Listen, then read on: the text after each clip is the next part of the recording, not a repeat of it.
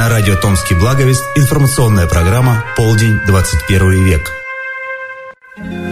Призрачно все в этом мире бушующем. Есть только миг. За него и держись. Есть только миг Между прошлым и будущим Именно он называется жизнь. Мир вам, друзья! Начинается полдень 21 век, следующий час вещания. Сегодня две основные темы. Это историческая тема, касающаяся освоения Сахалина после Второй мировой войны, буквально 45-46 года. Ну и первая тема – это новелла, касающаяся китайских э, новелл, тоже, соответственно, таких законодательных, я бы сказал. Вообще, я замечаю, что главные ньюсмерки начала 2021 года опять КНР. Только если в 2020 году это был коронавирус, немножко мы уже от него подустали, то нынче это так называемый социальный рейтинг, ранжирование населения, а не только фирм. Э, об этом сегодня поговорим. Вы можете звонить 23 50 03. СМС-портал соответствующий пока не работает, но можете звонить на WhatsApp 8 923 434 20 20, оставлять свои сообщения 8 923 434 2020. На сайте sdradio.ru есть чат, там можно пользоваться. Ну что ж, вот все сообщения я такие служебные сказал, что где найти, так сказать, э, поучаствовать в прямом эфире Томского Благовеста 109 FM. И начнем, соответственно, с китайских новостей. Дело в том, что Нынче с 1 января вступил в действие новый гражданский кодекс. Там несколько тысяч статей у китайцев. В общем, страна большая, народу много, а поговорить не с кем. Ну и, соответственно, э, есть так называемая попытка китайских э, руководителей, я так понимаю, уважаемых, ранжировать население, а не только фирмы. У нас фирмы и некоторая часть населения, наиболее высокооплачиваемая, рейтингоспособная, кредитоспособная, тоже на самом деле ранжируется, тоже происходит это, но более негласно. А теперь в Китае это ввели уже в закон, то есть парламент принял э, часть. Там, правда, эти две статьи, касающиеся социальных рейтингов, а, они буквально 1031, вот можете представить себе, сколько там статей, и 1032. Вот. И где сказано, как это делается, как это можно исправить, если социальный рейтинг был неправильно присвоен человеку. Пока это не, все, не все китайская история, сразу скажу, эта история скорее пока что касается отдельных провинций и отдельных городов. Ну, их там не счесть Китая, как и население. Все китайского пока охвата это дело не имеет. Кстати, по этому поводу у нас уже есть сообщения, сейчас я их прочитаю. Итак, начнем. Законопослушность, честность, потребительское поведение – это самые разные стороны жизни гражданина КНР уже отслеживает система китайская социального рейтинга. В Китае с нового года принят новый гражданский кодекс, который официально узаконил систему социального кредита. Об этом сообщает Рамблер. Но первые новости об этом в российских СМИ прозвучали еще 19 мая прошлого года. РИА Новости Максим Рубенченко сообщил, что более 20 миллионов китайских граждан в 2019 году не смогли, к маю, кстати, купить билеты на поезда и самолеты из-за этого самого низкого социального рейтинга. Это сообщил Национальный общественный информационный кредитный центр КНР. Каждый из полутора миллиардов китайских граждан получит личную оценку, которая будет меняться в зависимости от его поведения. Э, это уже существовало с 2014 года, это не новелла, но сейчас это уже теперь в законном порядке. Раньше это касалось больше менеджеров, чиновников и фирм всевозможных. Так вот, раньше менеджерами, которые выявляют оценки, выставляют и снимают баллы, являются А. Национальная комиссия развития и реформ Китая, Б. Народный банк Китая и В судебная система страны. Именно они официально управляют базами на основе данных, которые поступают из различных источников. Это финансовые, кредитные, судебные, правительственные, органы, органы по регистрации гражданских отношений, кредитных платформ, а также и принимается во внимание, как ни странно, участие в общественной жизни, от поведения в соцсетях, занимаясь ли вы фейками, китайцы уважаемые, до записи в трудовой книжке и даже до выговоров в них. Например, в городе Чунжен граждан сортируют по рейтингу отличникам, которые волонтерствуют, сдают кровь или занимаются другой полезной активностью, выставляют, а, меньший счет за коммунальные услуги, то есть они, так сказать, скидку получают, проводят им бесплатный медосмотр, в Китае все платно, их же заносят на доску почета. Знакомо, правда, кто жил в СССР 30 лет назад? Освобождает от необходимости вносить обязательный депозит при аренде госжилья. Большинство китайцев не имеет своего жилья, а арендует государственное. Довольно дешевое это удовольствие в Китае, кстати. Если госчиновники, э, например, не могут заплатить с 2014 года подрядчикам вовремя или подделывают данные, то они попадали, только они пока, попадали в список плохишей. В таком случае они не могли покупать билеты на самолеты, поезда и паромы выше эконом-класса. Им запрещали оплачивать крупные счета в дорогих отелях, покупать или ремонтировать недвижимость, ну и так далее. Это вот такие были саттинги, э, санкции за плохое поведение для госчиновников. Нечто подобное теперь предполагается постепенно вводить и в отношении всех, так сказать, людей Китая. Какие санкции вот выставлены пока что? За низкий рейтинг, ниже 700 баллов, кроме отказа в кредитах, конечно. Самая первая санкция – дорогой кредит. Вторая – запрет на полеты и поездки в поезде, и есть такие случаи. Второе – регулирование скорости интернета. Это касается тех, кто покупает слишком много видеоигр, или он порноман, порноман или игроман. Скорость понижается настолько, что видео уже почти не просматривается. То есть вы можете участвовать в письменных сообщениях, в письменных мессенджерах, в Вичате, но вот что касается, сказать, игромании, там требуется высокая скорость или порномания, облом. Следующее. Запрет вам, и что обидно, вашим детям, китайцы очень честолюбивы, на обучение в лучших школах. Четвертое. Запрет на получение лучших рабочих мест. Вас не примут на хорошую работу, высокооплачиваемую. Следующее. Запрет на заселение в лучшие отели. То есть бьют, так сказать, по богатым людям. И четвертое. По всем. Следующее, извините, седьмое. Публичное порицание плохих граждан. Это вот санкции, если слишком низкий рейтинг. Награда за высокий рейтинг – это опять-таки скидки на счета на электроэнергию. Можно брать вещи, в том числе велосипеды, их миллиарды в Китае, в аренду без залога и получать пониженный процент по кредиту в банке. У каждого китайца, если есть, так сказать, он введен в эту базу, там уже сейчас полтора миллиарда. Извините, 1 миллиард 200 миллионов, извините, 20 миллионов. 1 миллиард 20 миллионов на сегодняшний день. У каждого из этого миллиарда есть некая оценка. Ну, в разных э, провинциях она немножко меняется, но в среднем это 1000 баллов, в некоторых больше. Так вот, 1000 – это отлично, а 500 – очень плохо. Если у вас рейтинг 1000, ну, все знают ЕГЭ, вот нечто похожее. Все дороги открыты. Ну, а если 500, даже на поездах ты ездить не можешь. И вообще стал изгоем. Серьезно говорю, никто с тобой даже общаться не хочет. Потому что могут нажаловаться соседи, что ты общаешься с плохишом, и твой рейтинг тоже понизит. Э, вот 20 людей поставили дизлайк, и все. На самолет билет не продадут, и детей в школу в хорошую не возьмут.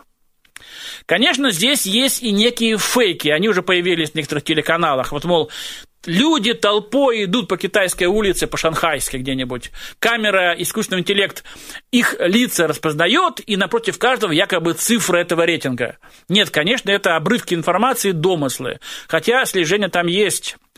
Как же на самом деле? Вот на днях несколько русско-китайцев, то есть у которых есть китайские жены, которые владеют китайским языком, занимаются китайской работой, живут в Китае, но сами русские, скинули вот такую информацию интересную. Первое. Пишет. Живу я в Китае. Жена у меня китаянка. И, конечно, я сразу ей сказал на чистом русском или китайском языке, не знаю, «Жена, вставай, тебе рейтинг присвоили». И попросил показать этот самый рейтинг. Она даже не поняла, о чем речь, и тем более, где его искать. Он пишет, я обзвонил друзей китайцев, живущих в соседних провинциях. Всем наплевать. Никто ни о каком рейтинге социальном не слышал толком. Где найти свой рейтинг, никто не знает. Но в Китае, пишет он, действительно существует система рейтинга, рейтинга доверия, и она есть не только у частных лиц, но и у коммерческих организаций и даже у городов. Но работает на этот момент, на мой русский взгляд, очень странная. То есть китаец может там зарегистрироваться, если он претендует на хорошую работу, указать все свои данные, но именно рейтинга в виде цифры он не получит. В первую очередь соцрейтинг касается коммерческих организаций. Например, на сайте просят указать именно унифицированный номер регистрации в системе рейтинга для организации. Нечто подобное суверенный рейтинг существует всевозможные рейтинговые агентства в мире, кстати. И там даже есть суверенный рейтинг некоторых стран, в том числе и России. Идея такая, если вы хотите начать в Китае работать с организацией, то вы можете проверить перед тем, как договор заключить, репутацию контрагента. Вы заходите на сайт, вбиваете их номер, вот тот самый унифицированный своеобразный НН, или название, если не знаете, и вам показывают информацию, известную этой системы. Пока что никакой цифры там тоже нет, ни 900, ни 600, и вы не сможете ее увидеть. Вы будет, будет просто страничка на китайском языке с указанием, что эта организация не уличена в мошеннических схемах, выплачивала вовремя все долги по судебным решениям, ну и так далее. Информация сухая, не очень интересна незаинтересованным лицам. К примеру, если э, китайская фирма накосячила с уплатой НДС, или засветились на этом сайте, то там тоже об этом говорится. Ну, в принципе, это есть в любой стране. В России полно информационных баз, платных и бесплатных, где вы сможете найти все нужное. На кого зарегистрирована компания, оборот, налоги, судебные иски. Соответственно, выиграли или проиграли. Есть даже своеобразные рейтинги. Вот стоит вообще доверять ей или нет. Что же касается китайских граждан, о чем, собственно говоря, вся новелла сегодняшнего года, этого года. Единого э, общегосударственного рейтинга пока не существует, он в процессе. Есть региональные. В некоторых провинциях и городах Китая введена система социального рейтинга в качестве эксперимента, пишет китаец. Например, в моей провинции Джинцян – извините, Джетсзян, вот так вот. Есть такое. У нас максимальный рейтинг всего лишь 110 баллов. А вот в городе Тензин, например, 1050 баллов максимум. Системы разные, учитывают разные параметры. Обычные люди в этом не могут разобраться. Э, с 1600, даже говорят, 160 тысяч показателей. И, кстати, никто вот в этом личном рейтинге, кроме тебя самого, твой рейтинг пока увидеть не сможет. В целом всем пока наплевать. Он пишет, в наш, у нас в провинции система построена примерно так. Заходишь в личный кабинет, в приложение и радуешься, что у тебя 100 или, наоборот, расстраиваешься, что уже 80 и меньше. Все. Там указаны все твои штрафы за неправильную парковку, если были приводы в полицию, неоплаченные долги и так далее, и так далее, и так далее. При устройстве на работу в нашей провинции никто твой рейтинг смотреть пока не будет. Да и вообще он пока никак не используется, кроме как для самоконтроля. Если нас или знакомых китайцев кто-то хоть раз попросит рейтинг показать, если он раз в жизни хотя пригодился, то я вам напишу. Ну, такое письмо.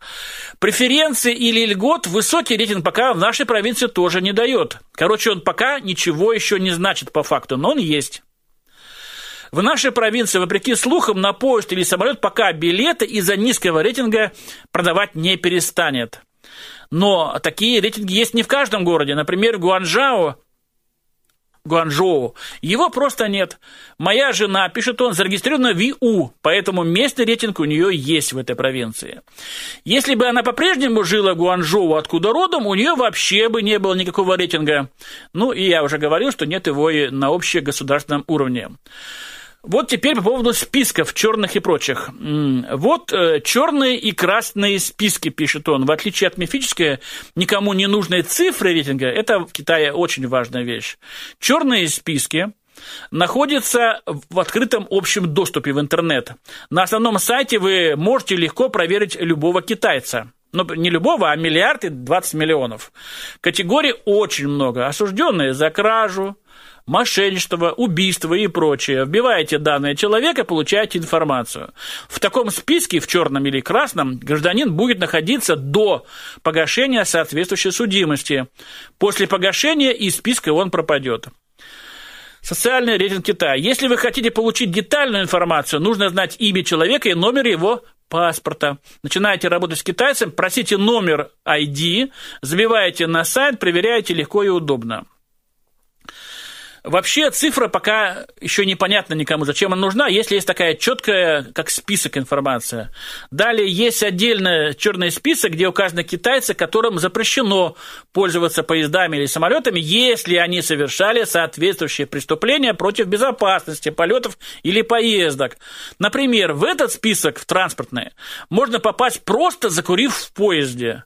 Сама железная дорога без суда тебя туда и занесет.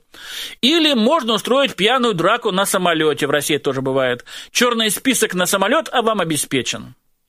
Или можно без билета проехаться на электричке, или штраф не оплатить. Все то же самое. То есть есть список правил, они четко указаны. Не делайте ничего из этих вещей, пишет китаец, ну, русский китаец, конечно. И вам никто не запретит ездить на поездах и летать на самолетах, если вы не чиновник, там другие правила. В списках исключительно пока что нарушение общественного порядка на вокзалах, в аэропортах, в самих поездках, самолетах. Это курение в туалетах, самое частое китайское нарушение – драки, пьяные дебоши, повреждение имущества, безбилетники, ну и прочая мелочевка. В черном списке напротив фамилии гражданина четко указано, что конкретно он сделал, почему заслужил нахождение в черном списке, например, в пьяном виде на территории аэропорта сломал цветок матерился, дал пощечину уборщице и наблевал на лавочку. Или три раза звонил и сообщал о заложенной бомбе на вокзале с целью задержки поезда, на который опаздывал. Примерный список черные на самолеты, тоже соответствующие. Социальный рейтинг в Китае, как же это работает? Все рассказы, что я вот пост с критикой Си разместил, и мне на поездах ездить запретили, это недостоверно. Конечно, кроме поста с критикой э, партии, э, я еще при этом в туалете поезда покурил, например. Вот это важно, и это легко проверить с датами, протоколами, там все указано даже фото. И, и также, конечно, бывает и решение суда. Значит, это есть и в России. Ты не платишь алименты, нечего на самолетах в Китае летать. Ты должен банку денег за кредит отдай, потом поездить на поездах сможешь. То есть должна быть такая реальная запретительная мера, из-за чего все это происходит. Кража, грабеж, убийство, воровство, мошенничество и так далее. На основании приговора суда. Просто так тебя в Китае никто вором или грабителем назвать не имеет права. Ограничение от нескольких месяцев до пяти лет максимум этот рейтинг не влияет, э, иной рейтинг не влияет на возможность пользоваться самолетами и поездами, только попадание в черный список. Кроме черных списков, то есть плохих, плохишей людей, есть красные. Это по-нашему белый список, то есть список тех, кто вел себя молодцом, в них попадают почетные граждане городов, кавалеры орденов, медали, меценаты, общественные деятели, вот эти красные хорошие списки доступны на общегосударственном китайском сайте и на сайтах отдельных провинций. Автоматически эти списки никаких льгот не дают, просто прикольно стоять в числе людей, в числе людей из красного списка. Ваше фото может быть где-нибудь вывешено на доске почета. Это может очень помочь при устройстве на престижную работу. Кроме этих вот двух списков, общегосударственных и провинциальных, есть рейтинги частных компаний. Когда нынешний председатель КНР России предложил ввести систему рейтинга, он именно и полагался на дату частных компаний, на их общие данные. Alibaba – это владелец платежной системы Alipay, Tencent, владелец WeChat и системы WeChat Pay, и Центральный банк Китая откликнулись с радостью и энтузиазмом. Зачем это нужно большим китайским компаниям? Да просто это упорядоченная кредитная история общего государственного масштаба. Весь вопрос в деньгах. Кому дать кредит без вопросов, кому не давать, это вечная проблема любого банка. Вот так и появились еще с 2011 года частные социальные рейтинги отдельных организаций. И киберпанк э, корпорации решают на основании алгоритмов своего искусственного интеллекта, кто достоин получить деньги кредит и на каких условиях, а кто нет.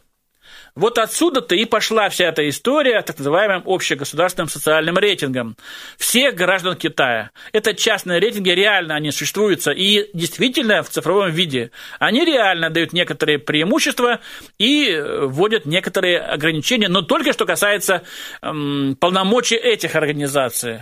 Это не касается поездов, самолетов и школ. Государство в итоге отказалось их официально признавать в Китае в качестве метода оценки качества граждан. Не дело, говорят они, когда частная компания решает, какой китаец хороший, а какой не очень все хани равны. Государство ориентируется в основном на черные списки, а не на цифру в системе, которую вычислили алгоритм Алибабы Джека Ма, например. Тем не менее, частные системы существуют, вполне себе работают в узкой сфере, и они тоже указаны на официальном сайте социального рейтинга. Итак, три основные полномочные системы, которые вас ранжируют в Китае. Не вас, слава богу, а китайцев.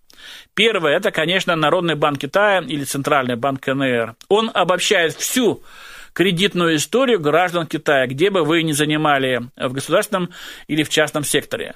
Любой человек или организация могут запросить кредитную историю из Центробанка Китая и получить нужную информацию, количество счетов, кредитов, кредитных карт и просрочек содержит сухую конкретную цифровую информацию, которая, в общем-то, опытным людям достаточно понять, насколько человек честен и платежеспособен.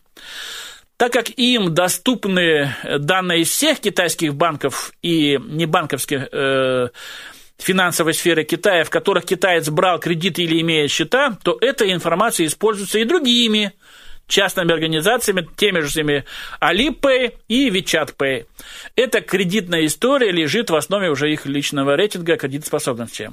Конечно, если вы будете устраиваться на работу в Китае, или иметь договорное отношение финансового спектра, то работодатель или контрагент тоже обратит внимание на кредитную историю гражданина. И он сам уже решит, нравится ли ему такая ситуация с финансовым положением этого человека или нет. Кстати, в Китае многие любят брать э, людей с долгами, они лучше работают.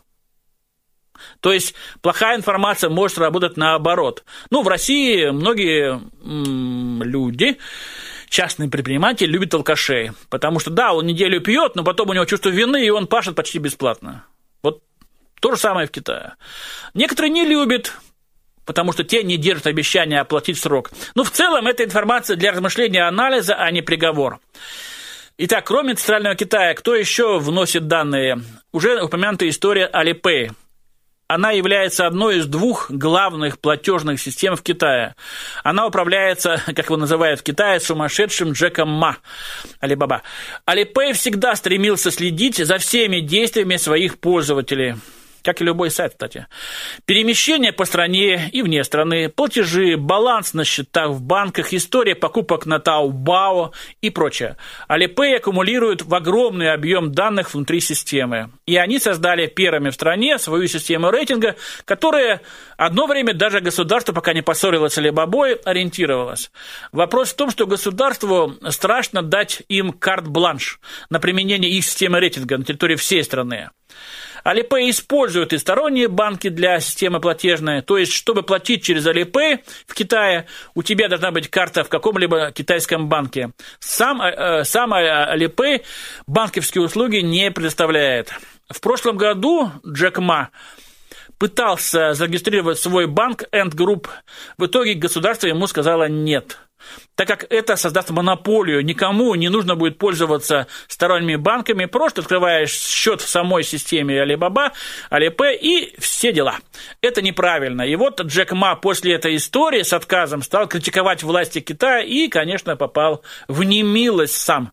Тем не менее, он направо и налево раздает деньги в кредит внутри своей системы, используя этот самый собственный рейтинг, основанный на Data Alibaba.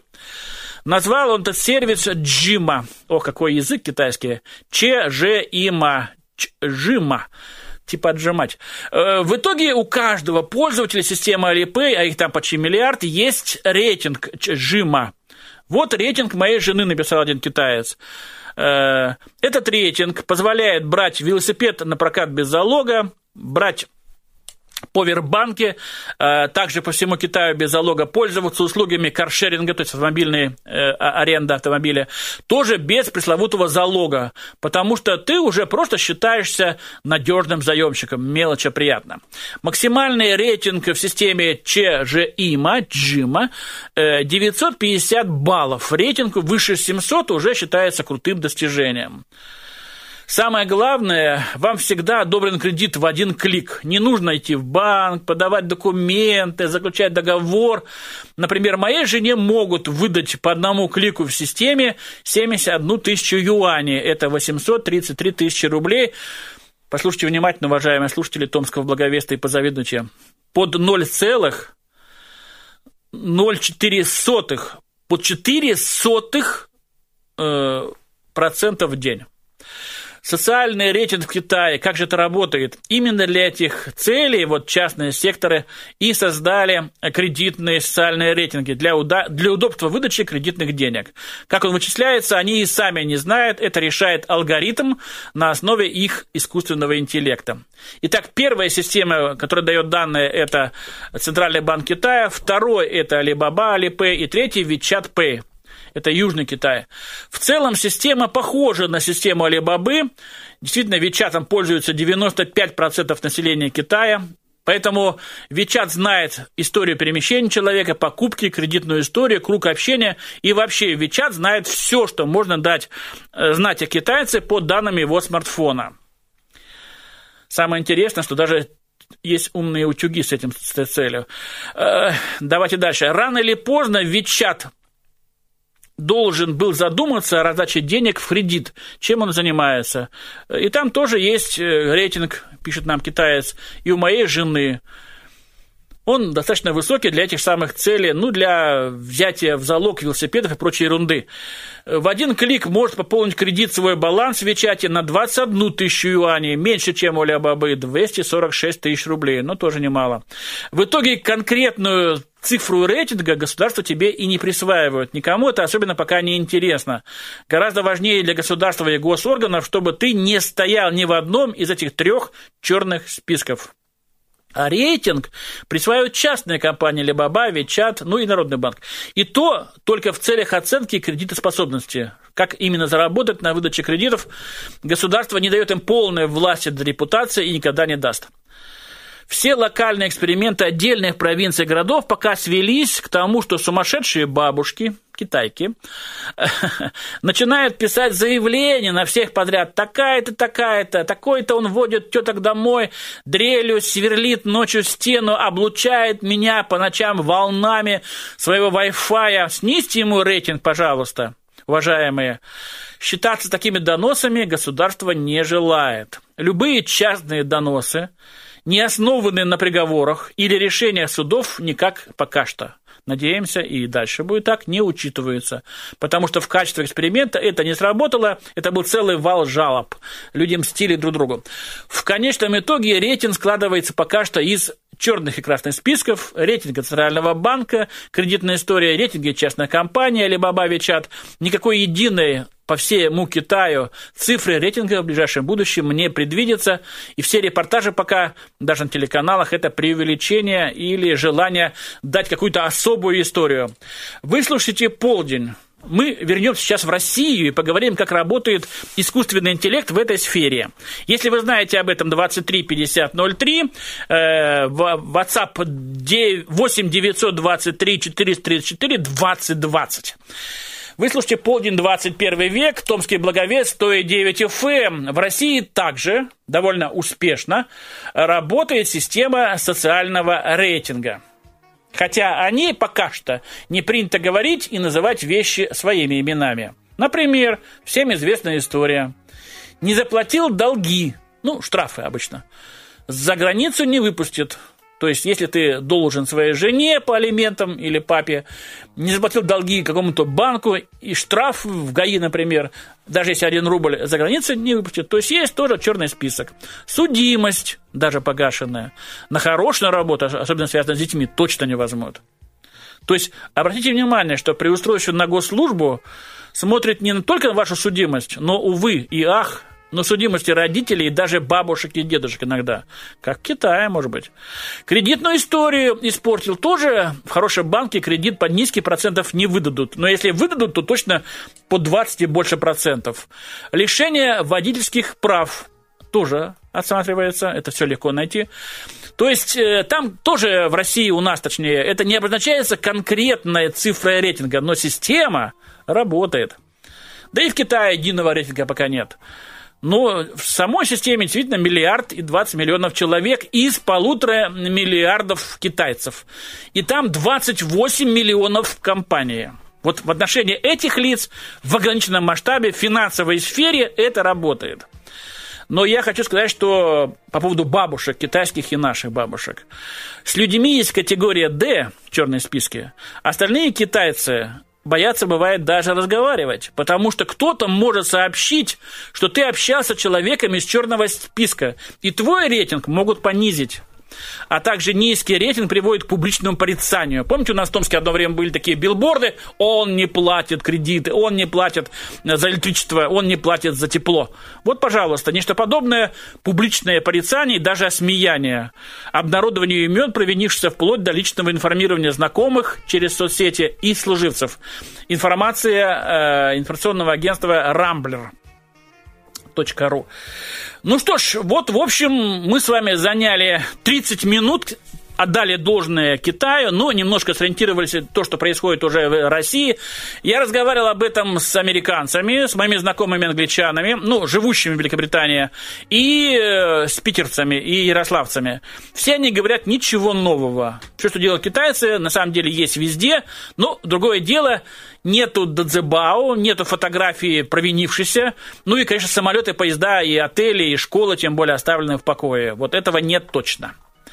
Вы слушаете «Полдень 21 век». Вы можете помогать мне искать новости 23 5003, WhatsApp 8 923 434 20 20. Ну, я в начале эфира обещал еще одну, на мой взгляд, интересную историческую историю. Интересную мне, вдруг понравится и вам, и, так сказать, послушайте, если вам это действительно будет интересно. Как известно, по итогам э, Второй мировой войны э, Курильские острова и южная часть Сахалина отошли опять к России. И вот интересная история из Амурмедио, как э, случилось так, что 200 с лишним тысяч японцев какое-то время, около двух лет, были ну, по неволе жителями Советского Союза. Итак, русская Япония как хабаровский чиновник запрещал жителям Южного Сахалина, это были 99% китайцев, э, японцы, любить, как Китай. 75 э, лет тому назад, в феврале 1946 года, в состав Хабаровского края включили особую территорию специфичную – Южно-Сахалинскую область. Север Сахалина всегда был русским в то время – которые населяли четверть миллиона японцев. Руководить ими СССР, Родина, послала зампреда краисполкома Хабаровского Дмитрия Крюкова. И вот о том, как японцы под руководством этого Крюкова строили его новую жизнь, сегодня я вам постараюсь и рассказать. Я уверяю, будет очень интересно. Не как у людей. Итак, еще осенью 1945 года Крюков прилетел руководить только что отвоеванной у японцев префектуры Карафута, южной частью острова Сахалин и Курилами в должности начальника гражданского управления. В той Охаре, нынешний город Южно-Сахалинск, его сразу же поразила общая бедность заброшенность и неустроенность Южного Сахалина, даже на фоне аскетичной советской военной действительности.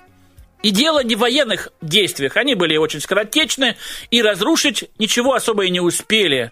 Также и вывести на японские острова. Здесь так просто жили всегда. Все дома были с точки зрения русского человека совершенно не приспособлены к климату Сахалина. С тонкими, чуть не бумажными стенами. Нам звонят. 23 50 03, говорите. Э, добрый день, Владимир. Александр беспокоит вас. Здравствуйте. Э, дело в том, что Сахалин это исконно наша территория, да, и да. никакими карафутами она там не называется, это пускай они там ну, у себя что угодно называют. Она да? называлась, когда отдали в пятом году, 40 лет называлась так по-японски, да. Да-да-да, я в курсе, как бы так сказать, когда пол, граф Вита полусахалинский, да, когда да, его да, презентовал.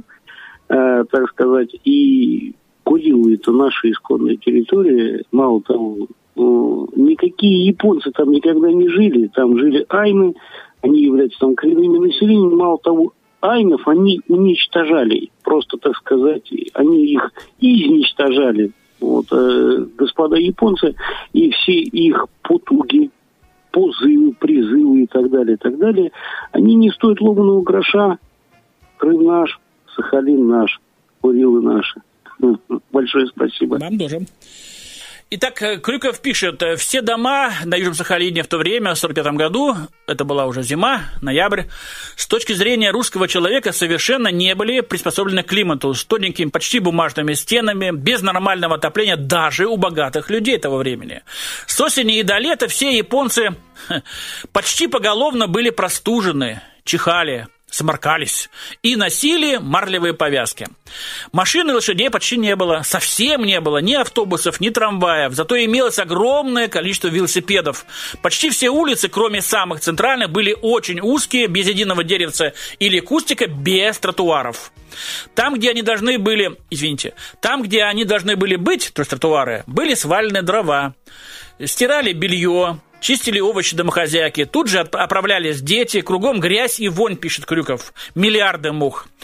Позже мне объяснили, что земля под дорогами муниципальная, а вся остальная частная. Из-за этого все время шла борьба. Дмитрий Крюков пишет. Постоянно лезла в голову мысль, ну нельзя это все ужасно оставлять в таком э, виде. Что плохо лежит? Первая задача, пишет он, было наладить процесс управления специфичной территорией, отодвинуть от штурвала советских военных, оккупационные войска. Они, обученные сражаться, а не управлять, допускали много ошибок. В частности, сквозь пальцы смотрели на то, как солдаты растаскивают все, что плохо лежит, воспринимая это как законные трофеи на вражеской земле.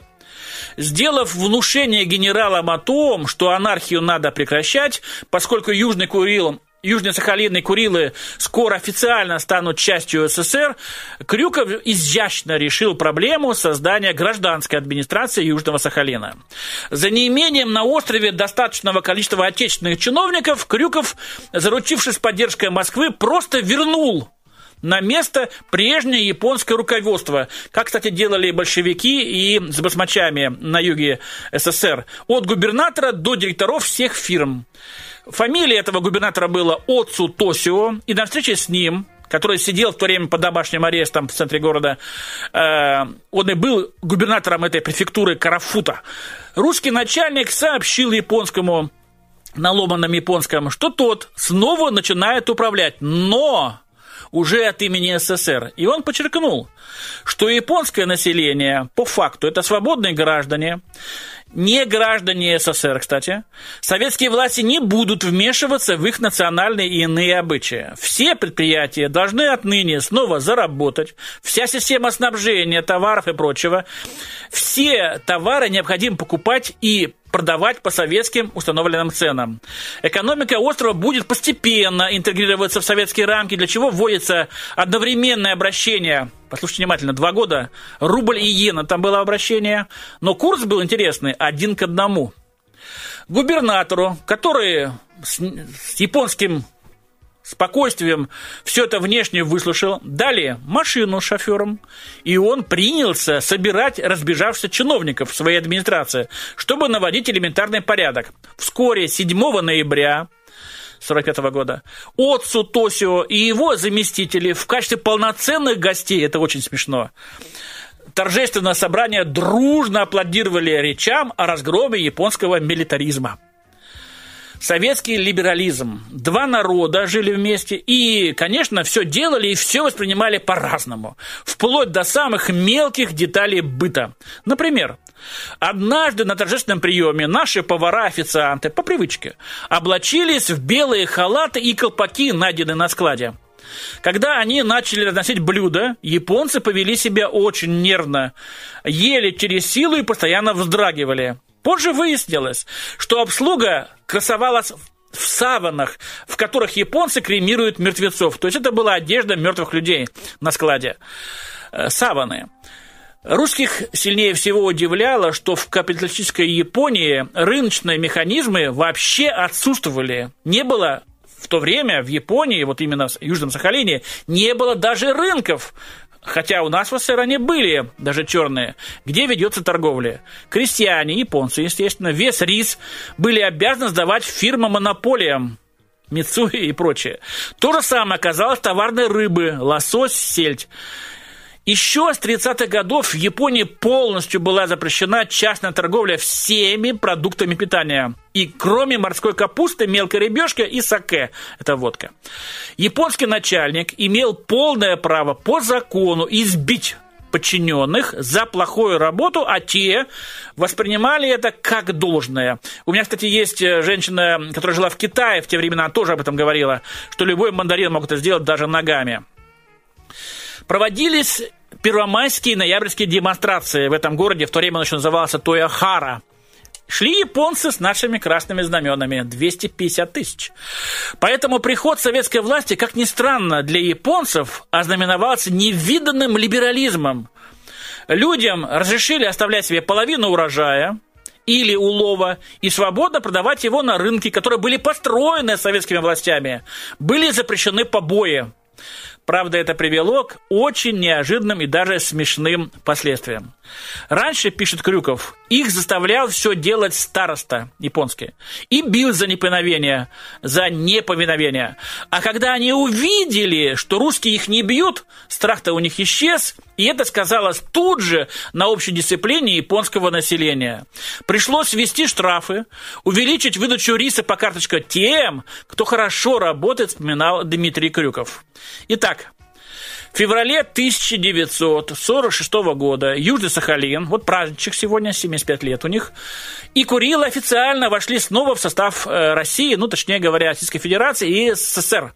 Согласно постановлению об образовании Южно-Сахалинской области с включением ее в виде матрешки в состав Хабаровского края и РСФСР.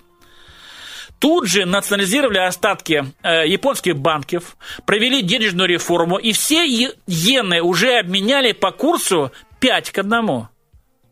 Японцам прощали все долги, по налогам и кредитам ввели советское трудовое законодательство ГЗОТ.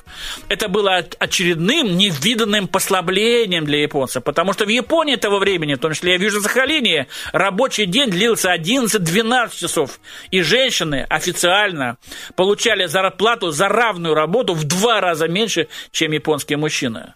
А зарплаты корейцев, там тоже было 11 тысяч их, которые тоже являлись японскими гражданами, были еще меньше. Ни отпусков, ни пенсии в то время японцам не полагались. Ну, это было военное время, кстати, у нас тоже были ограничения. Кстати, советских специалистов, которые приезжали все-таки из Хабаровска, поражал низкий уровень механизации японской промышленности того времени и сельского хозяйства. Все держалось только на жесткой дисциплине и очень долгом труде.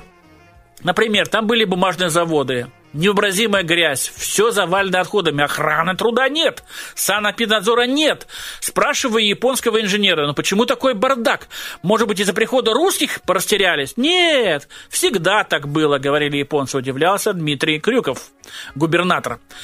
Сила любви и приказа. На 1 июля 1946 года Ю, э, Южно-Сахалинскую область населяли 275 тысяч 449 японцев 23 498 корейцев, из них часть была э, гражданами Японии уже.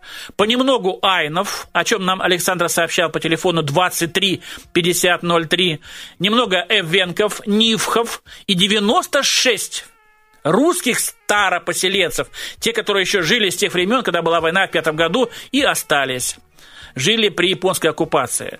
Плюс до конца 1946 года на Южный Сахалин переселили почти 4 тысячи русских э, семей с материка – Большинство подселяли в дома японцев, не было домов отдельных. Были выпущены большим тиражом два русско-японских разговорников. Всегда все носили с собой, да так и общались.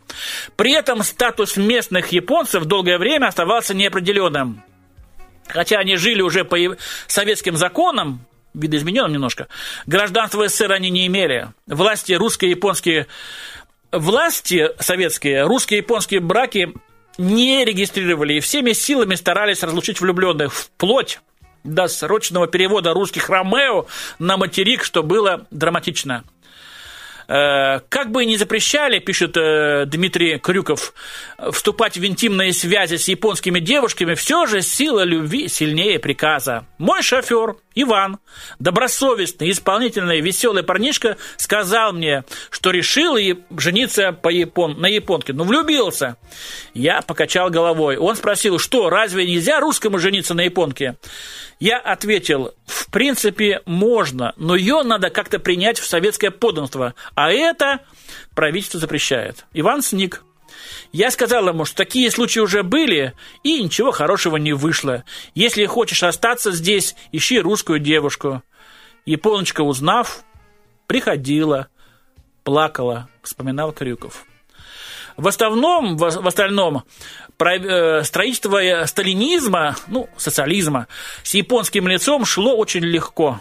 Все крупнейшие предприятия были объединены в гостресты, работал 24, посмейтесь, японских колхоза, 5 пионерских японских лагерей, ну, естественно, японские школы. Японцы очень дисциплинированно ходили на демонстрации, субботники. В кинотеатрах показывали в перемешку советские и японские фильмы. Причем советские кинокартины шли без перевода. Их краткое содержание на японском заранее печаталось до еще проката в газете «Син Син Мэй». «Новая жизнь» переводится. Ее редактировали Мута Тацухика и Ямаути Мансира, два бывших сотрудника э, главной газеты Южно-Сахалина Карафута Синбун. Карафута сегодня. Официального издания префектуры в то время.